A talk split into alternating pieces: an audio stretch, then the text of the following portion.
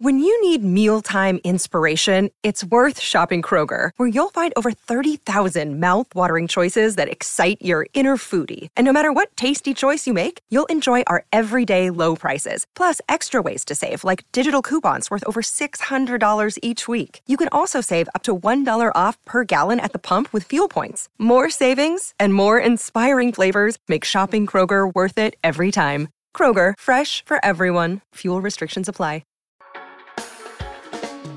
Hey everyone, if you like this podcast, go behind the paywall to get privileged access to the smartest minds in finance. Join the Real Vision community and learn how to become a better investor. Visit realvision.com slash rvpod and use the promo code podcast10 to get 10% off our essential membership for the first year. And now to today's episode. I really always enjoy my conversations with Novo. We both have a love of macro. We both fell in love with crypto and he speaks my language and I can pick his brains and think about how the world is playing out, what's just happened, what it means. And he's always got some interesting perspective. So, as ever, can't wait to talk to Mike. The world of crypto is an incredibly exciting journey that we're all going on together. We don't know where it's leading to, but we know it's going to be absolutely massive. Join me, Raoul Pal, as I guide you on our adventure to discover just what this new world will look like. Novo, good to see you, my friend. You as well. Been a long few months. It's, it's been a long fucking year. That much I can tell you. Um, but you know, you've been through this game a while, and I've been through this game a while. It's kind of it's part of the story, right?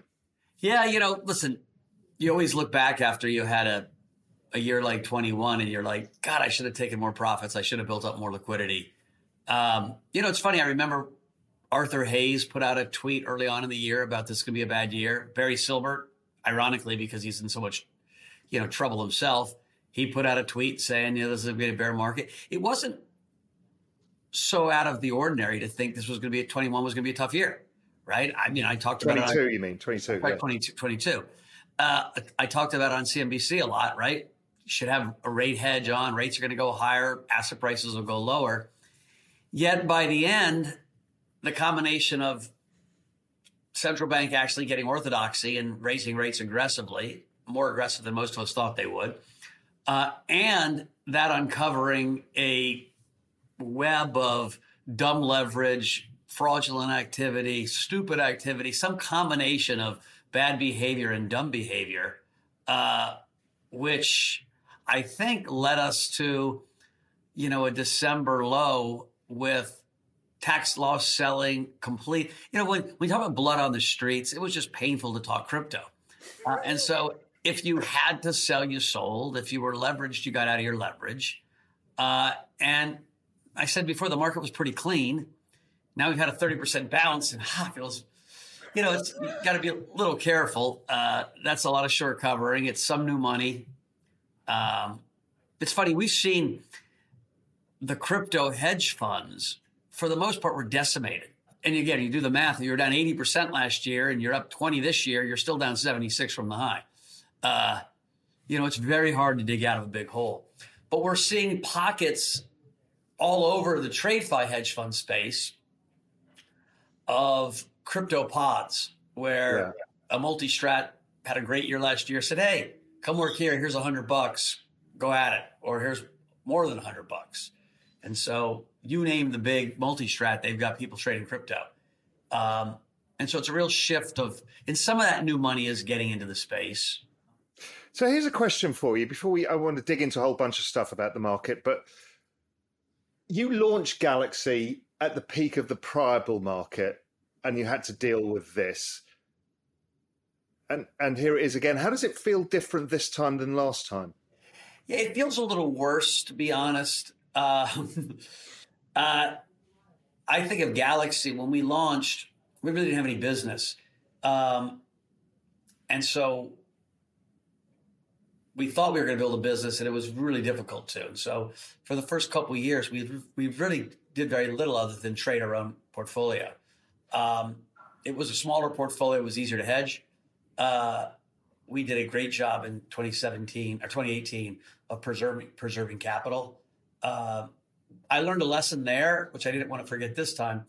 You know, the first 70% down in that market, we hadn't lost a penny of book.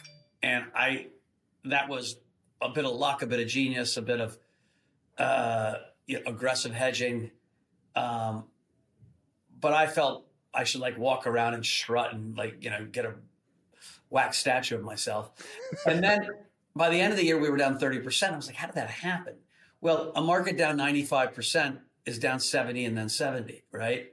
And so we scaled in and, and, and getting in early can crush you, right?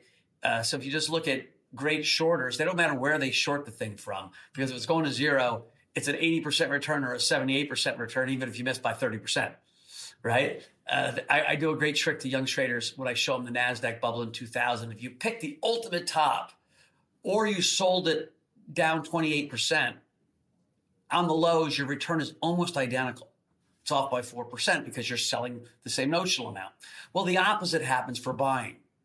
And so buying, you've got to be very precious of trying to make sure you're close to the low uh, and not scale all the way down because you're buying in notional dollars or do it in tokens, right? Hey, I'm going to accumulate 10,000 Bitcoin, 1,000 Bitcoin, whatever, and accumulate them in tokens. But if you do it in dollars and you spend a little too early, you're like, oh. And so, listen, 20, why, why is this year a little harder? Uh, we're a much bigger firm. And so, where anxiety comes for anybody, for any individual investor, for a household owner, a business owner, is when revenue is less than expense, right? Because then you're like, ah, and you're starting to burn the furniture. And I think what happened in 21 for lots of companies, capital was cheap, almost free. A lot of build, big buildup on the forward. And you wake up and you're like, oh, I can't get capital. Access to capital's got more expensive. My costs are way too high. And so this has been a painful process of cutting costs, still wanting to invest. And I think that's not finished yet for our industry. Um, I think a lot of people have big illiquid portfolios. You know, the liquidity to illiquidity balance got shifted. Yeah, I'll take a little of that. I'll take a little of that. Venture stuff, private equity stuff, strategic investment stuff. And so market goes up 30% and your liquid stuff goes up. Your liquid stuff, eh, maybe it's who knows. And so I think it's gonna this is gonna be a challenging year as people need to rebuild liquidity uh, and not stop investing in their business. So let's talk about the macro because that was the thing that I mean I got surprised. I knew rates were going to go up and I knew there was going to be inflation, but that second leg that came after Russia kind of took everybody surprised and the central banks went further so liquidity got really withdrawn. How are you seeing the macro now? You know, I was out with one of the world's great traders of all time, right? Dave Tepper yesterday, uh, and investors.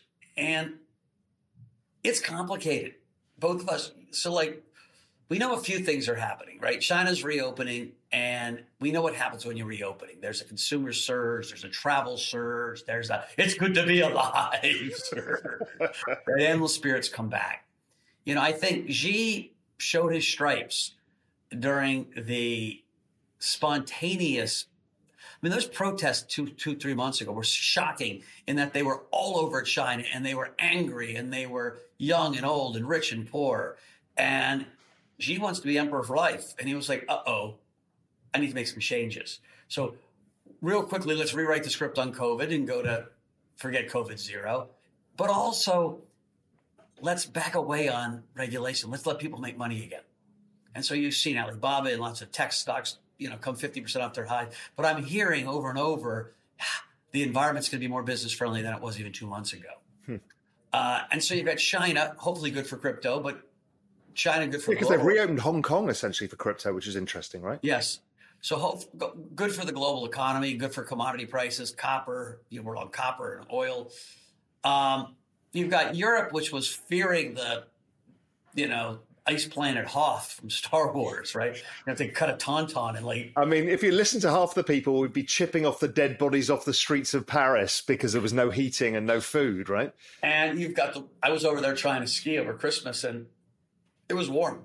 You know, like we, we weren't wearing we weren't wearing t-shirts, but it was warm, and so. You know, weather has really bailed out a European recession. We might not even get a European recession now. Uh, and so you're going to get a, a, a resurge there Japan is booming for the first time in a while. Economy strong. Uh, you had kind of a wacky BOJ last night. Uh, so the U.S. is slow, but the consumer isn't. You know, employment's still strong. I have a friend who's got like six businesses, and he said, "Oh, five of them suck, but my hotel business just doesn't. It, it's it's defying gravity, right? High high room rates and full occupancy. And if you come in New York, it's hard to get into a restaurant on a Wednesday night. Forget a Friday. Yeah, we've got here in the Cayman Islands the busiest January on record. It's all Americans. Yeah. I'm like, wow, it's supposed to be a recession. Well, if you look, so what's so interesting about the response to COVID was how, in America was how fast it was. There was not a day where personal incomes went down. Not a day. COVID happened, we're giving you money and we gave you a lot of money. So income growth went way up during COVID. Savings went way up during COVID because you couldn't spend anything. Right? I mean, you could, you know, buy, go on Etsy and get a potholder maker to build, build a sweater like this one. Uh, or, you know, paint your house and order a new refrigerator. But broadly, savings went up. It started coming down, and Biden got elected, and oh, they turbocharged it because the the Dems, the progressives said this is our turn, and so let's do that other 1.8 trillion dollar stimulus that we didn't need. Uh, and this is for PPP. Like at school, COVID was almost over, and we're now giving like billions of dollars to schools for PPP that no one wants. But all this money pumped into the economy. So personal incomes went way back up, savings rate went way back up. That's been falling. Savings rate's now negative, but the the pile of, you know, uh, money isn't gone yet. So while the savings rate is negative, the net savings is still positive. Mm. And so you're seeing credit card debt starting to pick up again. You know, so we're going to eat through that, but we haven't eaten through it yet. So until then, let's go to the Caymans, right? Let's let's go out to Nobu and you know and, and or, or buy something at Louis Vuitton. Well, do you think we go into recession, or do you think we avoid? How are you thinking of? I think I think we go into recession because that savings will evaporate. Negative savings rate by definition. You're seeing layoffs in lots of big companies. We had a wage surge; it's coming off pretty quick, right? And so, uh, my guess is we at least have a mild recession. Um, and that you know that the Fed raises 25 next next month or in two weeks, and then that next meeting probably raises, but probably shouldn't. Yeah, right. I agree. And but there'll be a debate, right? Uh, why macro is tough is let's assume that's the truth in the U.S. If you start seeing China come back and Europe doing better and global commodity prices, we can get inflation down to three and a half, four percent, you know, from whatever six. But can you get it to that next level down to two? And does the then then after that pause, we're always used to pause cut, right? The market's pricing in pause cut. Uh, and that's probably what happens. But there's another side of your brain that's saying you could have a reacceleration right? So that story, and I think that's why, you know, again, uh, my buddy said, I just might not invest this year. it's it's that complicated of a. Uh, it is complicated, right? I, I'm like you. I'm kind of more of a deflationist, and I think over time it probably comes lower. But there's this other distinct probability that things come back too fast, and we create inflation again. So I'm not sure how much rates come down. Sure, the 10 year can come down a bit in the meantime as growth comes down. But do rates come down a lot or do they do they cut them down to three and then they get stuck? I know. What, how, how, how do you think balance of probabilities rates are next year? Yeah? I think even if so, if they cut, they're not going to cut 25, right? They'll cut 50 50 and then see what happens. And so, you know, the market's not that unfairly priced if you think 25 25, wait five months and cut 50 50. Uh, that would be the normal pattern. Um, but there's a shot at 25 25 and they wait and they're like, well, until we really see inflation going below three and a half, let's just sit here. I've been talking about this with people because there's a lot of people think there's a second surge of inflation, and the Fed kind of think that. So, like, we're going to stay. So, therefore, they're guaranteeing there's not going to be the second wave of inflation, and therefore, 10 year yields collapse, which yeah. is very positive for the risk asset space that we all love.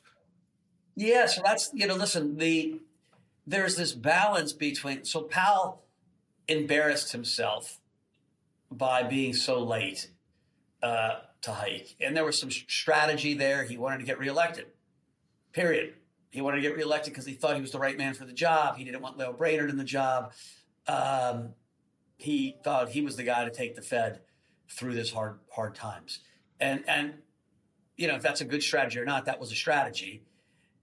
And so he definitely doesn't want to be seen as Arthur Burns, right? And so I think they're going to air, they're going to talk hawkish, and they're going to be hawkish. And they've been kind of bailed out by this tight labor market, you know. Uh, now they're going to get the global growth, and so you know they're soft, softish landing it. You know, like he, in some ways, they're doing a really good job. Stock market's at an okay price. Just intuitively, it doesn't. This what makes me nervous. It's hard to think you had the greatest asset bubble in the history of the world, uh, and then fueled, you know, with the cherry on top by COVID, and 11 months of a bear market's all you get. right? We're still above we're still above pre-COVID levels uh, in everything. You know, what people often miss is Bitcoin's way above. Like Bitcoin's way, everyone says, oh, crypto sucks. I'm like, what are you guys talking about? Bitcoin has way outperformed all growth stocks during the, you know, pre-COVID to now. Oh yeah, uh, by a long way, massively. Um, you know, listen, our, our, our industry needs a a colonic. yeah. listen, okay, well, I want to come into the industry for a second, but just the last question about this macro stuff does level of rates matter or rate of change? Because I'm not sure anybody gives a shit if rates stabilize at 4%. Because you kind of build in a hurdle rate, you know what your funding costs are, you figure it out, you allow some well, I think there's a, people aren't through that transition yet. Like your LIBOR plus 100 loan that you were making investments with, you know, 1% is very different than 5% or 6%. And so I do think levels matter some. They don't matter as much as rate of change, but I do think they matter some. But literally since 2007, not a serious adult, non professional, but like mom or dad, should have bought one scintilla of fixed income.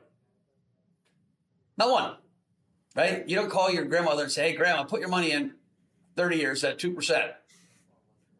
Right?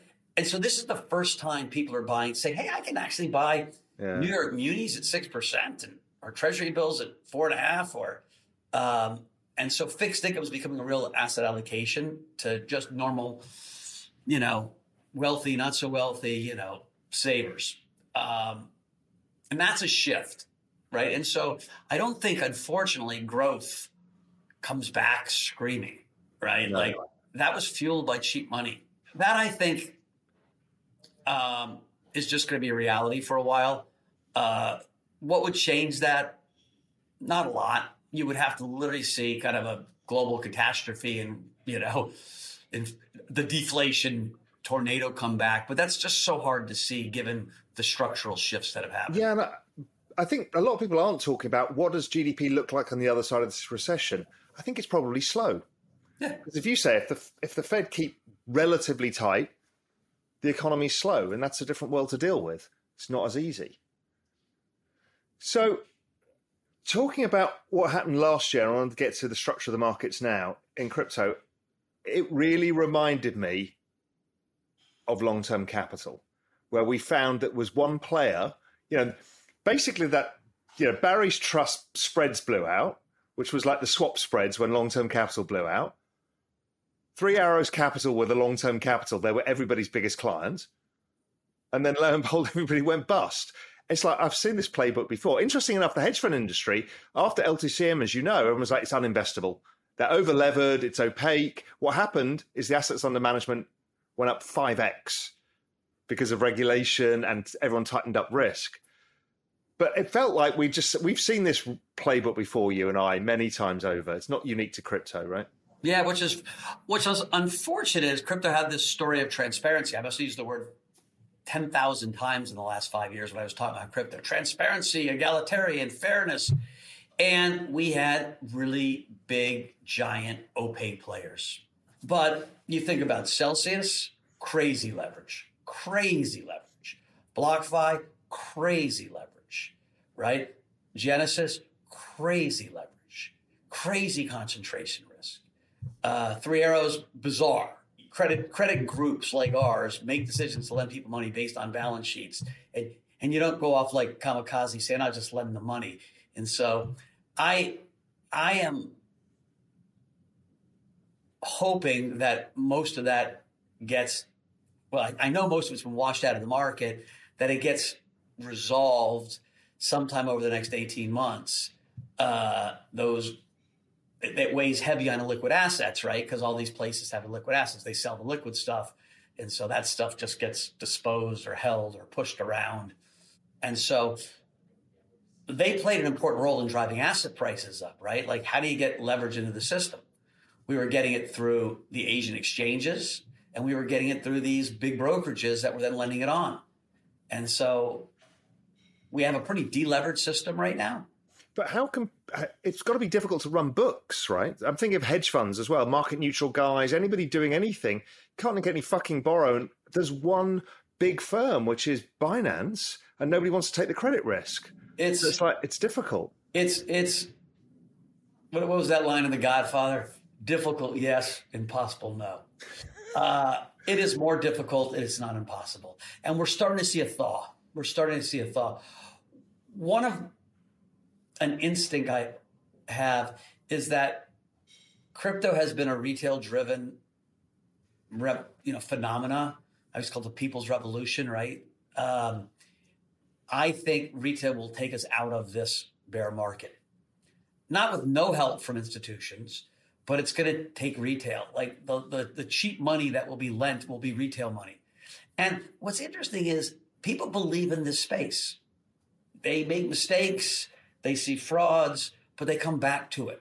They believe in decentralized systems. They believe in Bitcoin. They believe in Ethereum. They believe that in time we're going to cut the middleman out. Um, do they feel silly that we talked about decentralization and you know we had this one giant player in FTX that literally uh, lied through their teeth and was the was literally one of the, the, the, the core pieces of infrastructure. Yes, Everyone's like, duh. Uh, but they haven't given up on the dream. And how I keep 400 employees working here is we believe that these systems are going to be very important and that if we do our job really well and build architecture that people want to use, uh, information architecture, trading architecture, uh, and do it at a cost structure that we can afford, you know, when the broader adoption comes, we're going to, you know, be in a catbird seat. Yeah. And I, I just think that, yeah, the interest has not died down. We can see interest from, you know, a lot of interest in NFTs from corporations, marketing. There's, there's still activity around, but, you know, it's a nascent space and everyone has to learn lessons. And unfortunately, in this space, you learn it the hard way, which is in your P and L really fast. But you know, everyone kind of builds back stronger because we've seen this from Mount Gox to Bitfinex to, I mean, you name it, all the yeah, mistakes so get this, made. You said this is harder because it's on a bigger scale, right? Budgets were bigger. Uh, people got comfortable with higher salaries. Uh, right? Companies like ours were bringing Wall Street people, and they're much more expensive than startup people. and so you got to convince people like this is a startup business again for most people. Uh, and so we were definitely, you know, Sam Bankman Fried shoved us back two years. Uh, I hope we go springing back a much better ecosystem, right? A lot more thought on how do you use transparency of blockchains to to verify stuff. Uh, we need a few breakthroughs, right? We need zero knowledge proofs to actually start showing up in stuff. Like I, I, I theoretically told the story of the ID and why you know you, your daughter doesn't need to show her address to the the bouncer, but like we need that shit to start happening. Yeah. Um, the, the the CEO of Microsoft talked about you know blockchain and crypto needs its chat GPT. Yeah, I saw that, and, and he's right. Yeah, I thought it was NFTs last year, and, I still am a big believer in NFTs. We just invested more money in, in, in a project called Candy. Um, and I do think NFTs are going to play a big part of it. Uh, Digital because, ID is the big one for me. I think that's the yeah. billion people unlock. Yeah. And we'll get there. It's just for every guy running a business, God, I'd like to think we get there in the next two to three years, or I'm you know, going to be gurgling uh, from underwater. right. And weirdly, and I've told my staff this, you have to believe not that Bitcoin's going 100,000 or 200,000, but it is going to be higher than 20 in two years' time, or this is too painful a place to work. Not Galaxy, the industry, right? So we do need adoption. We do need those communities to grow, people to believe, because that's what funds the technology growth. That's what f- funds the momentum of drawing smart people. You in. sound like you're a bit shaken up still, though, because it's been. Uh, listen, I, I, you know, I, I am angry, but I just invested forty-five million dollars in a Israeli security company uh, called GK8, which we think is world class. That's going to help us be a a you know a SaaS player in essence, providing you know solutions to people for their their you know personal custody or their company custody. Um, we invested a hundred million dollars in in a mining facility in Texas, and so infrastructure we're leaning into. Uh, we did other loans. We invested money into Candy, which is a big NFT platform, and so I spent you know a decent chunk of change in December. I being you know we at Galaxy yeah. Um, and that wasn't without a lot of thought, right? Like the simple hedge fund solution would have been fire everybody, bunker down, hold, you know, liquefy your assets and trade your way out of until until the bull market starts, right? And of course that goes through your head. The can we build an organization that we're proud of that sits in the center are part of the center of institutional participation in this. And is it going to be worth a lot if we do it? Like we chose the harder path. Um, and so and we're, we're betting with our money. Um, I still think, you know, I still speak to the institutions. They're still all interested in the space. I did a, we did a webinar yesterday. We had 600 people on it. I was like, can you guys each give me $1? But I mean, I don't see a lack of interest. I just they're just gun shy. They're and gun you shy. know what institutions are like. Think about the two big Canadian pension funds. Two of the four big Canadian pension funds made big investments into crypto in 2021. 400 or 300 million into Celsius and 400 million into FTX. Both zeros within six months of making the investment. And so you got to be pretty stinking brave to be a Canadian pension fund guy to say, "Hey, I'm next." And so it's just gonna, I mean, it's so unfreaking fortunate that, you know, people got caught up in the, the frenzy and the fraudulence and because you don't know how many times me and my team have made presentations to Canadian pension funds and been there. This is starting in 2014. Dan Morehead was going up there, I think, in 13. Uh, and to kind of get them all engaged, because always their employees were engaged. And then to have black eye, black eye, uh, you know, it's going to take a lot of courage for the next guy to make an investment. But I do think they're kind of short upside calls because, you know, they're mainly momentum guys, right? So maybe not in the VC side for a bit, but in the market side, my guess is if ETH's trading at 3,000 and they can get a yield, they'll be herding into the space right now when they should why be buying I, it. Why I said like if I was a field general, I would be doing, you know, the the Braveheart speech to all the retail guys out there. Crypto needs the retail participants to come back to these communities, to buy in, to believe, to to to to, to drive price, because that's what's going to get institutions back engaged institutions intellectually understand this business. They had blockchain versus Bitcoin versus Ethereum. They've done all their homework. They're gun shy. It is going to take energy, price. Energy is price. And so, why, you know, there was this announcement today that the DOJ was going to, and I was like, everyone was like, it's Binance, it's Binance. Like, Please don't have it be Binance. Please don't. Like, like, listen, we need to cheer for Binance. Uh, like we do you know, they are 60% of the liquidity or 40, you know, some giant percentage of the liquidity. CZ has been always very focused on customer service. And so he's got a very loyal, giant retail following that believe in our ecosystem. Like, we need those guys.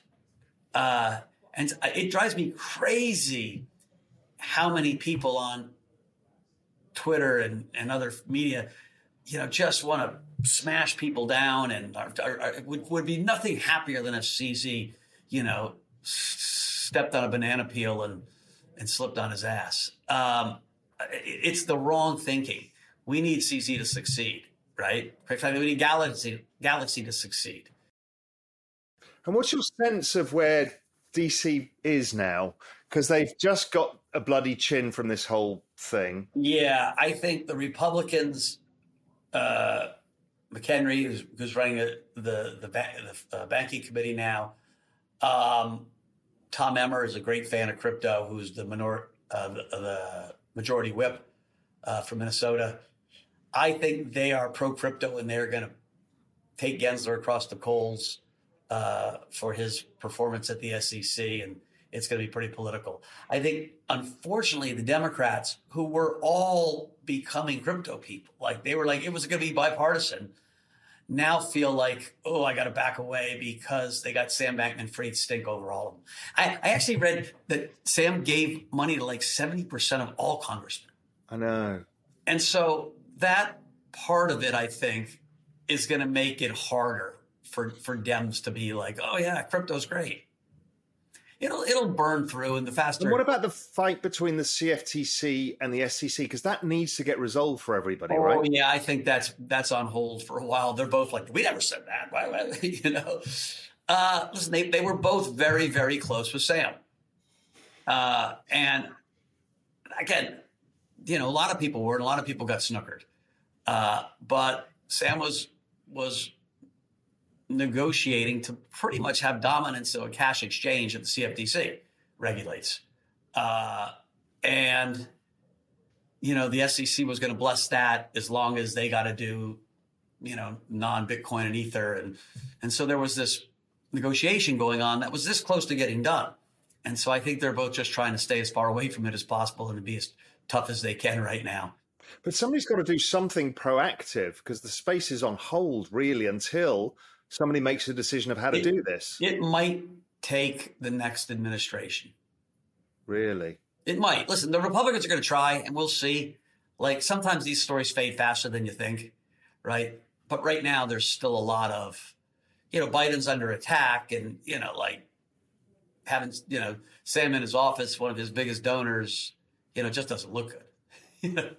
talk me through what you thought when you saw this FTX thing unravel. We kind of, most of us kind of knew the Alameda link with FTX wasn't right. You know, it's like. So I, I, I explained it to people. I thought they were front running me, uh, but I kind of thought that was the cost of the liquidity.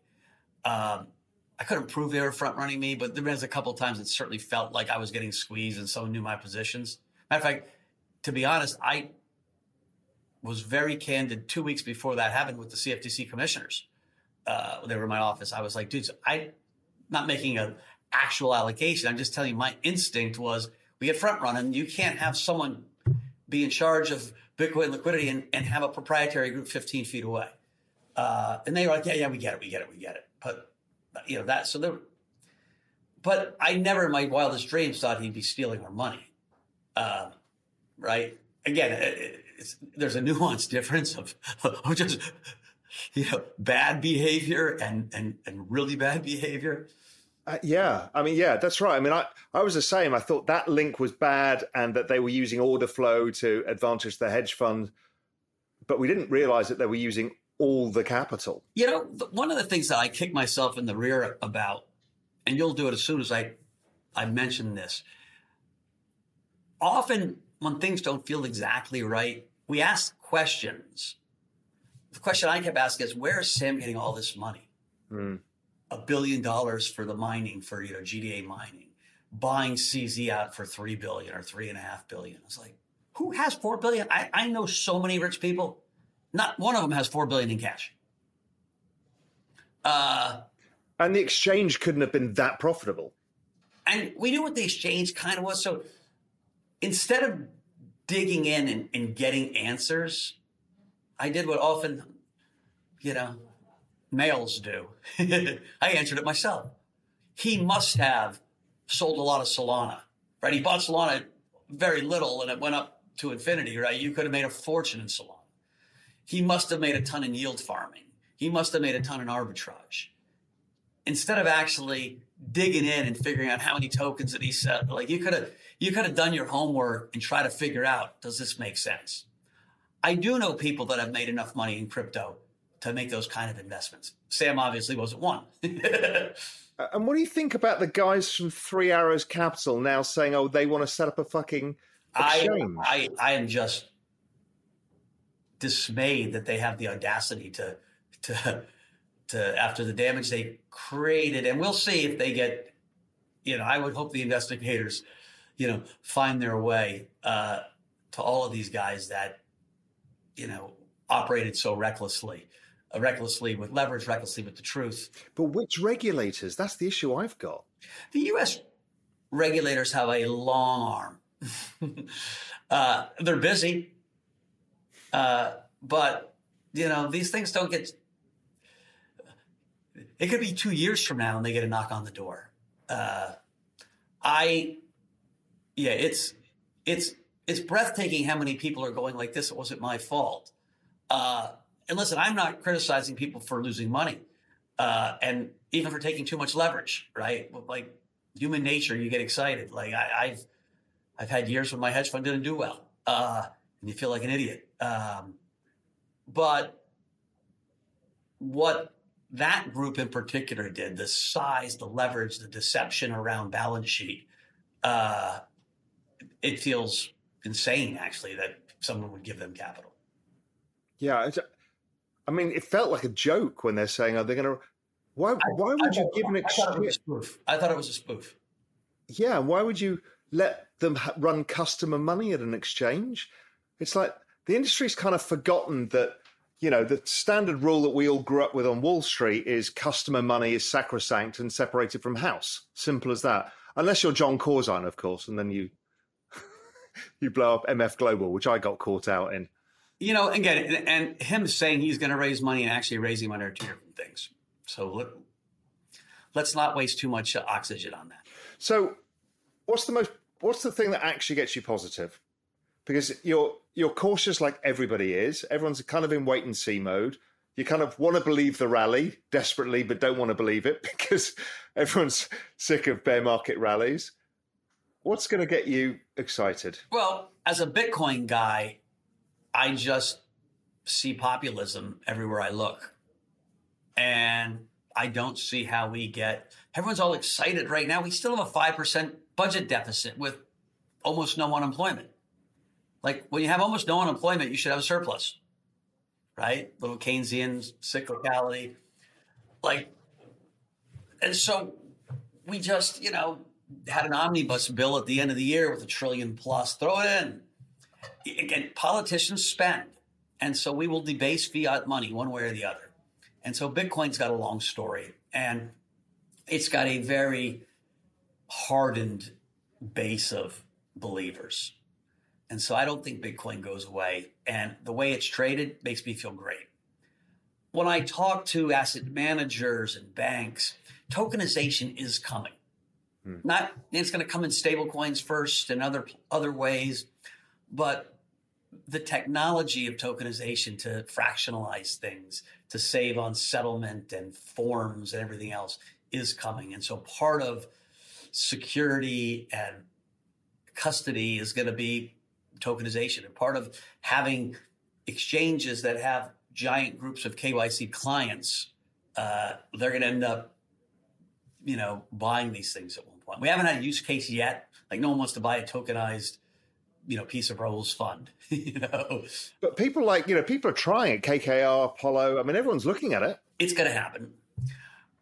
The NFT space is is is is not going away, right? How leagues and and brands advertise, how they how they ticket, how tickets become a all of that stuff is being worked on. How you gamify that experience um, and so that space is happening. What worries me, and, and it's all this stuff is happening, and it's happening on a normal, pretty quick growth scale. When you're growth equity investors, you're selling this bigger dream because money was free. And now we need to see real wins. We need to see shit that people use, right? And so I do think the venture returns are going to be smaller for a while until we hit the critical mass of acceleration until we get digital identity, until we get, uh, you know, zero knowledge proofs sneaking into lots of different systems. Feels to me that the VC space might be quieter than the the listed space for a while. Yeah, agreed, agreed. That's why I'm like, you know, one of my goals is get more liquidity you know, if that's raising capital from outside investors, uh, you know, for asset management funds, but like liquidity and having cash is going to be key. Yeah. Well, let's see how this plays out. It's going to be a tricky year, as you say, but we've got through the worst of it. Yeah. That's my view. Is you know, my view is I looked at ETH, it bottomed in June, and then we threw even worse news at it, and it didn't make a new low. And for me, you know, that that's a classic signal of okay, we've had the selling exhaustion now we can rebuild. So it kind of feels like we're there. Yeah. All right, my friend. Good to see you. Take care out there. I think Mike is usually more effervescent and bullish. And I, I can see that it's been a hell of a grind of a year. And I think that's true of almost everybody in this space. Everyone's been a little bit shocked by the magnitude of some of the issues that have hit the space. And this space has always been and will always be about surviving. It's about surviving the bad times and building for the good times because the good times do return. And, you know, I think we're in that type of time horizon now where it's a matter of shoring up, making sure you're ready, getting ready for the next phase. And I think the next phase still comes. And I think Mike still thinks it comes. And, you know, there's so many people who are still interested in all of the use cases. And yes, we're probably still lacking that killer app outside of, you know, the, launching the blockchains themselves and the fact that you can trade them is what are we going to build on it? And that's all to come. Like we heard with artificial intelligence over the last decade, we heard it's coming, it's coming. We'd see various use cases. It wasn't great. And then GPT-3 hit and ChatGPT and the world changed. That moment's likely to come. So let's wait and see how it plays out. The macro is a complicated year too, so we need to get through that one as well. So let's keep our eye on things and keep moving forwards.